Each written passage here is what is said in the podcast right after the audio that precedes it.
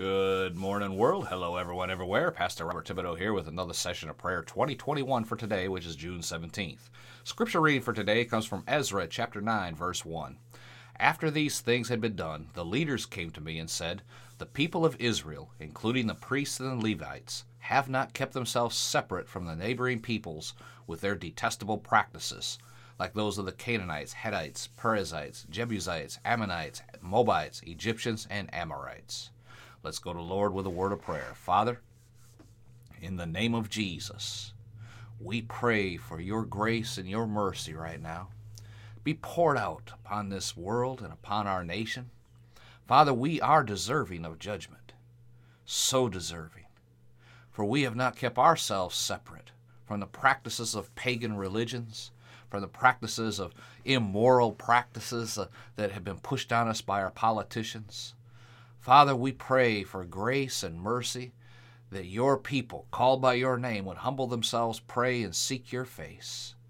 Father, we pray that in the name of Jesus, an outpouring of your Holy Spirit be poured out across this nation, from one end of this nation to the other, that your people, called by your name, would rise up taking this country back for Jesus the way it was founded. Father, we thank you for this. We praise you for answered prayer in this, and we give you honor, glory, and praise in this in Jesus' name. Amen and amen. Yesterday we started to look at the help that the Holy Spirit provides us when we really do not know what exactly or how exactly we should be praying. This could involve specific situations in, in our life that's not covered in the Bible. It could cover things that are in the Bible, things Jesus and the Word have covered, but that we're not familiar with. That is where the Holy Spirit can step in and, and intercede for us in our prayers to make them effective. Amen. The scripture we used yesterday was from Romans chapter 8 verse 26. It says, "The Holy Spirit also helps our infirmities, for we do not know what we should pray for as we ought, but the Spirit itself or himself makes intercession for us." Now, the Greek actually makes this a little clearer in the definition that reads, with groanings that cannot be uttered with articulate speech. Amen. Now, we used the example yesterday of something Jesus did not do. He did not tell his disciples, okay, folks, I did all I did so that you could be saved. Now figure out how to live here on your own until I return and then go to heaven. Now, he did not do that. He sent us the Comforter, which occurs at the new birth. And we've already identified that that is called the indwelling of the Holy Spirit. And then we receive the infilling of the Holy Spirit when we are baptized with the Holy Spirit. Those are two separate things. Then we found the Holy Spirit will help us to, to pray effectively in areas we don't know how or what to pray for. But that will only happen when we have been baptized with His Holy Spirit it is so sad that so many Christian believers are born again. They love the Lord with all their heart, but the very thing they need the most is often the very thing that they're afraid of. Not because of anything they have done wrong, but because of the misguided teaching by some denominations and some pastors that speaking in tongues is evil or of the devil or has been done away with when you talk to these believers about speaking in tongues or receiving the baptism of the Holy Spirit, they actually become afraid.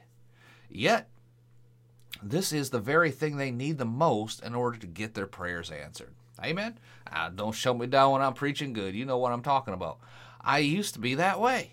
When I was first born again, I went and joined an independent Baptist church simply because it was located close by and was convenient.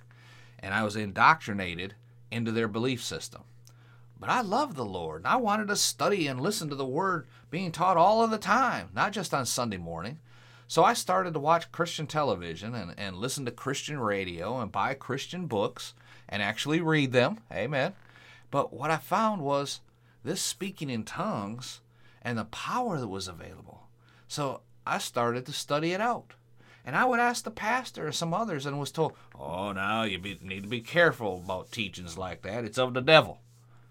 But the thing was, the night in which the Lord came into my heart, and I've shared my testimony before, you know, about that time of my life, and so I'm not going to go into it here. But I received both the indwelling of the Holy Spirit, the rebirth, and the infilling all within about five minutes of each other, if that. I mean, two separate but powerful, powerful experiences. And I was speaking, singing, and praising God in tongues for about 20 minutes. Amen? So I know what happened to me that night, January 25th, 1992, in a little empty apartment in Columbus, Georgia. You heard it before. And it was not lining up with what I was being taught by this independent Baptist group I was a part of. So this continued on for about two years or so until I came to the point when you know, I decided to attend a meeting of one of the ministries I was following. He was going to be local, and I'd been sending some offerings in because I wanted to partner with them and, and partner in that anointing and tap into that anointing, which is on that ministry, which was a teaching I could do, but I will on a different day in case you're interested. Amen. At that meeting, though, I actually experienced an anointing that I had never experienced in my life and I actually understood for the first time what had happened to me the night I was born again. Praise God.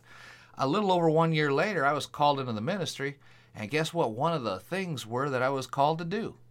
Yep, you guessed it. Share my testimony, which includes the part of speaking in tongues. Bottom line, the independent Baptists didn't like that too much. okay? And I was shunned and basically blackballed from their group. Praise God for that. Amen.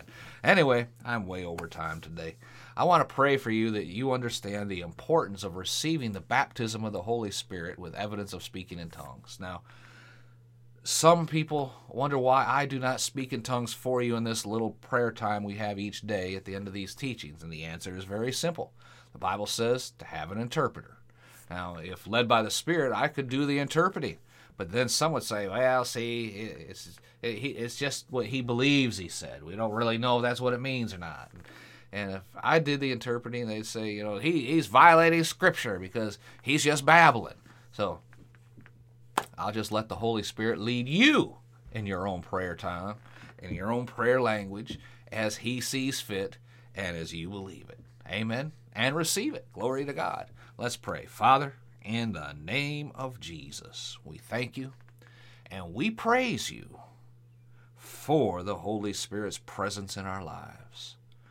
And Father, we thank you not just for the in, in dwelling of the Holy Spirit at the new birth, but also the infilling would be received.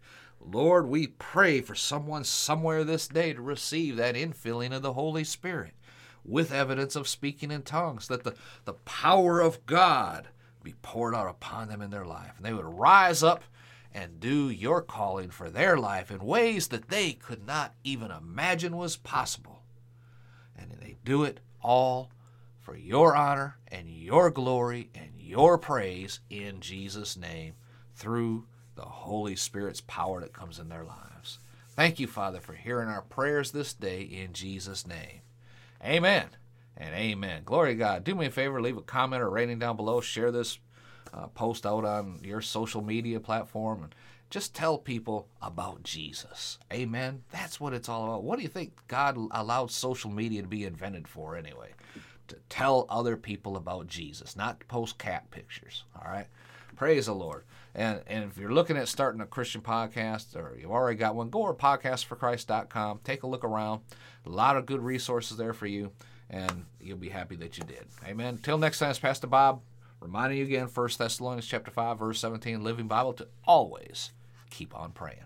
Be blessed, folks. Talk to you tomorrow.